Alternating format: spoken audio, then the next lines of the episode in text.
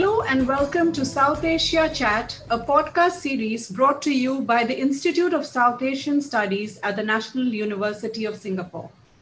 The Indian government announced a large disinvestment strategy in its budget for 2021 22 in order to revive the economy.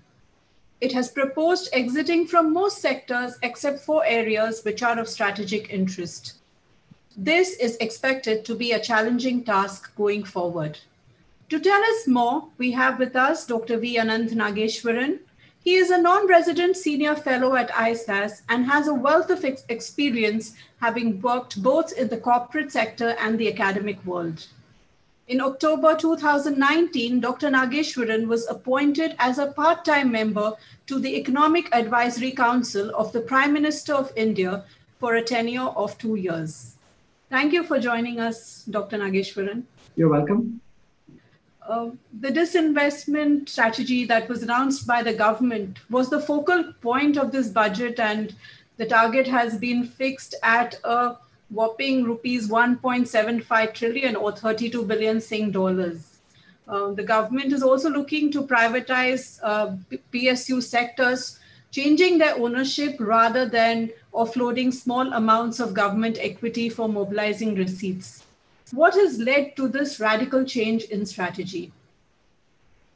Uh, thank you, Nitya, for the introduction. Also, I would like to clarify that uh, even though I'm a member of the Prime Minister's Economic Advisory Council to the Government of India, I'm speaking in my personal capacity and as a non-resident senior fellow of the Institute of South Asian Studies.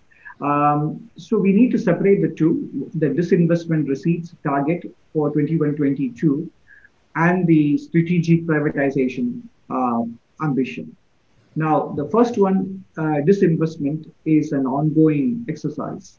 Yes, in some years, the government has been able to meet its disinvestment target, although sometimes the sale has happened uh, within the public sector uh, family, so to speak.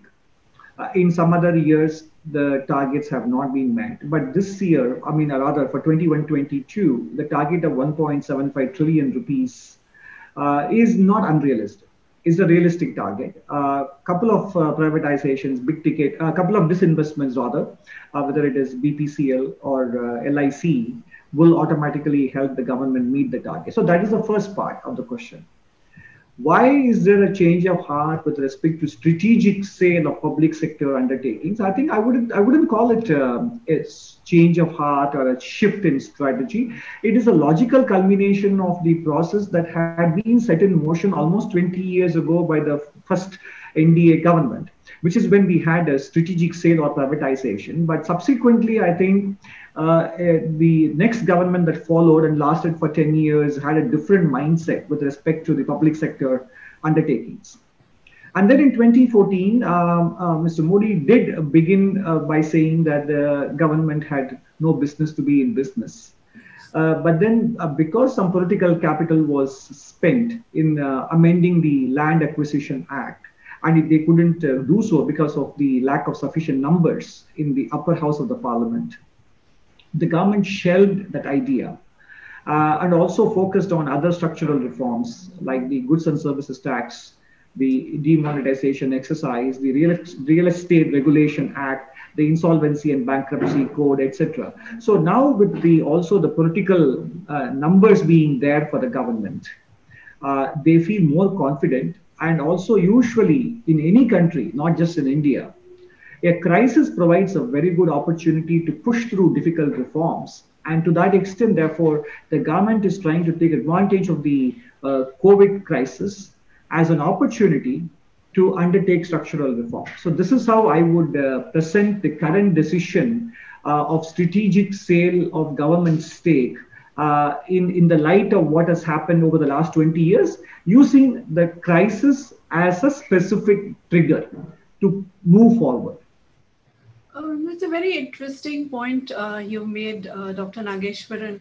Uh, but what I think sets it apart this time is the government's big number that it has rolled out. It is not that this is not the first time that it has revealed such a number. Last year's target was equally high, but due to COVID, it couldn't meet its target. And we did hear the Minister of State for Finance, Mr. Anurag Thakur, saying that it's only three times since 2014-15 that the government has missed those targets. Uh, so what, what do you think would be the government's approach this time and to ensure that the numbers are met and that they are serious about this disinvestment? No, I think the, uh, as you correctly mentioned, for the year 2021, the target was 2 uh, trillion rupees. And of course, because of COVID, and notwithstanding the fact that the stock market has been quite buoyant, uh, the government has not been able to uh, conclude uh, some of the transactions it had in mind that would have helped the government meet the disinvestment target. So my relative optimism for 21-22 stems from the fact that they couldn't complete the transactions in the previous financial year, which is going to end in about uh, by March 31st, 2021. Uh, and therefore, concluding them in the next financial year looks more likely. And that is what makes the government's uh, disinvestment receipt budget uh, a realistic one. Uh, and as you all know, uh, the government has also been progressively making the conditions attached to the sale of Air India more and more realistic uh, whether the debt burden or the employee uh, uh, numbers, or in all these aspects, the government is becoming flexible. Of course, we can all discuss and debate the speed with which certain things are happening, but uh, the financial year is yet to commence. And therefore, uh, my feeling is that the because of the uh, backlog of disinvestment that have that has not happened, that actually paradoxically makes the realization of 21-22 target that much more attainable and realistic. Also, challenges are expected along the way. I mean, it's it's quite natural. Uh, but there has been some amount of political opposition voiced by Sonia Gandhi in her recently published piece. And then we've also seen some internal opposition from organizations like the Bharat Mazdoor Sangh, which is an affiliate of the RSS. Um, how do you think the government is going to overcome political as well as stakeholder dissent? Because there were concerns about loss of job as well, jobs as well. No, that is correct. Um, I think the uh, the resistance to strategic sale uh, is to be expected. I mean, the, earlier this week, the bank employees went on a couple of days of strike, protesting against bank privatization. These fears are usually uh, legitimate from their point of view. Uh, and I think the government, I mean, the finance minister did uh, reassure that there will not be uh, employee retrenchment as a result of privatization. It will happen over a natural process of attrition as, as people superannuate.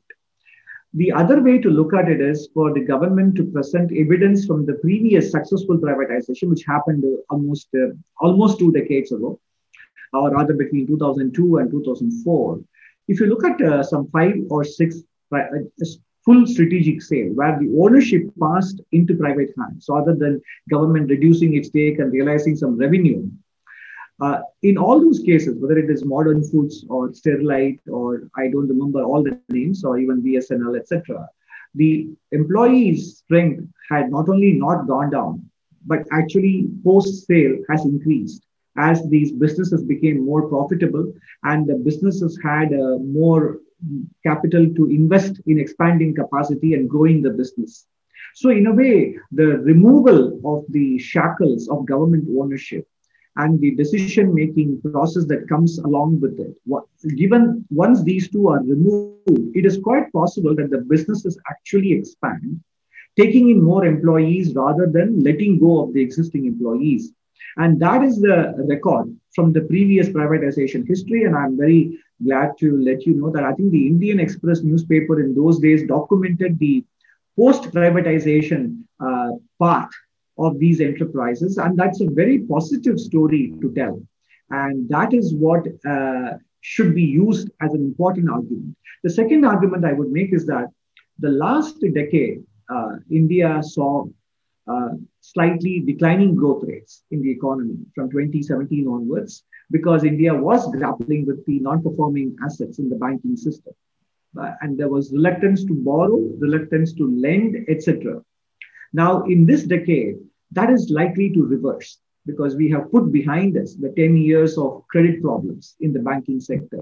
So, as the economy itself expands once again more vigorously than in the last four years, that will automatically lead to growth of business and more hiring rather than shedding of workers. So, I think these arguments need to be advanced uh, cogently, persuasively, and repeatedly, rather, in order to reassure the uh, the the workers that their uh, employment prospects are not in danger.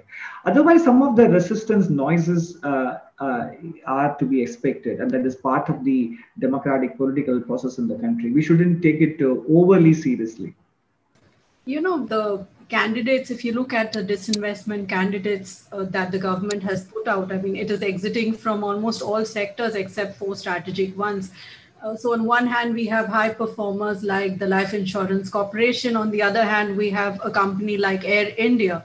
What are your thoughts on the proposed candidates that the government has put forward? And what approach do you think the government will take to ensure that they all get buyers, sufficient buyers? I mean, um, uh, again, that's a very good question, and it's difficult to give a sort of a general answer. But uh, in the in respect of Air India, I think the government has been slowly uh, diluting some conditions that are not finding favor with the potential buyers.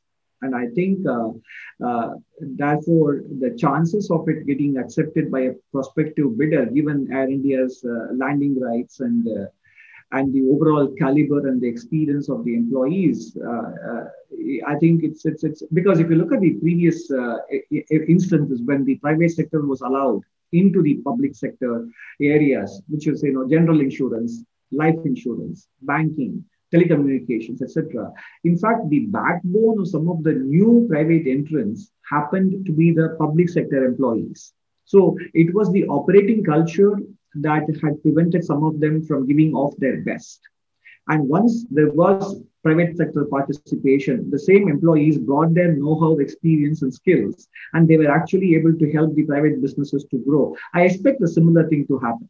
Uh, as far as LIC and Air India is concerned, I wouldn't consider them as part of the strategic um, uh, sale program that the government has unveiled, although Air India is indeed. In the case of LIC, it's only a small uh, sale, a small stake sale. Uh, it is more part of disinvestment than strategic sale, but Air India is indeed strategic sale. Uh, I think uh, we need to give the government a longer timeline to achieve the strategic sale because it is not something that is only meant for the financial year 21 22. It is a disinvestment receipt that is more relevant for 21 22. What do you think? The markets have been pretty buoyant in the last uh, few months. Uh, there's been no relenting. COVID doesn't have see doesn't seem to have had any effect on them. So, do you think the stock markets and the mood there would ensure a better disinvestment proceed? I, I, think so. Although in the short run, one can always argue that the stock market has been uh, has run ahead of itself, has run ahead of the economic recovery, and that is true not just of India but of many other countries, particularly even more so in the in the Western world, the United States, uh, uh, North America in general, or Europe, including the UK, etc., where the stock market has run way far ahead of the underlying economic recovery. So valuations are quite stretched. Uh, so to that extent, there is a short-term uh, risk of uh, market sentiment uh, being affected if, especially if the advanced country markets uh, decline or correct. But I don't see that as a long, long-term risk for India in particular for the following reasons. One is that the developed country policymakers are likely to respond to such a stock market correction with more accommodative monetary policy and more provision of liquidity whether or not such accommodative monetary policy and more liquidity helps those markets, such money will find its way into emerging economies like India with uh, a modicum of political stability and economic prospects. So that is why I, in fact, feel that the, the glass is more than half full for India this coming decade. And therefore, I do feel that um, the, the stock market will not be a barrier or an obstacle for the government to be able to uh, offload its stake in public sector enterprises. When we are talking of strategic sale, we also are talking about lo- large amounts of foreign direct investment. Mm-hmm. The government will be seeking to ensure that the divestment target is achieved. Um, the government is also promoting the concept of Atmanirbhar Bharat or self reliant mm-hmm. India. Mm-hmm. Do you see any dichotomy in these two? And if yes, how can they be reconciled?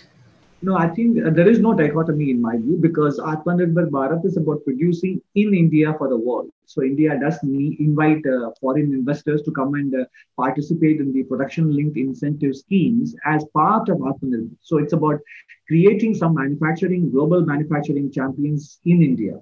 And that includes both Indian as well as foreign uh, manufacturers locating their production facilities in India. And that is how they have responded, whether it is the mobile phone sector, or uh, in uh, more likely coming up in the renewable energy or pharmaceutical manufacturing, etc. These uh, this Atmanirbhar and the and the and the and its practical manifestation, the production linked incentive scheme (PLI), both of them involve clearly foreign participation. Uh, so that is uh, given that therefore foreign direct investment is not uh, inconsistent uh, with this uh, policy framework, Atmanirbhar policy framework, or the uh, uh, production linked incentive scheme. In fact, I would point out to you that in the last six years, net foreign direct investment, i.e., uh, money coming into India minus money going out of India by Indian investors overseas, if you take the net figure, that has been around 1.6 to 1.8% of GDP in the last six years in India. And it has never reached that number in the past except for one year in 2010, 11 or 11, 12. I don't remember exactly when.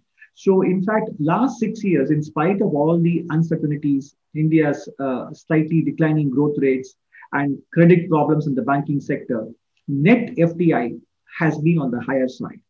Now that India has put behind it its banking sector problems, or more likely the COVID uh, induced lockdowns, etc., despite the second wave risk uh, I think the FDI flows into India will be even better than what we have seen in the previous six years.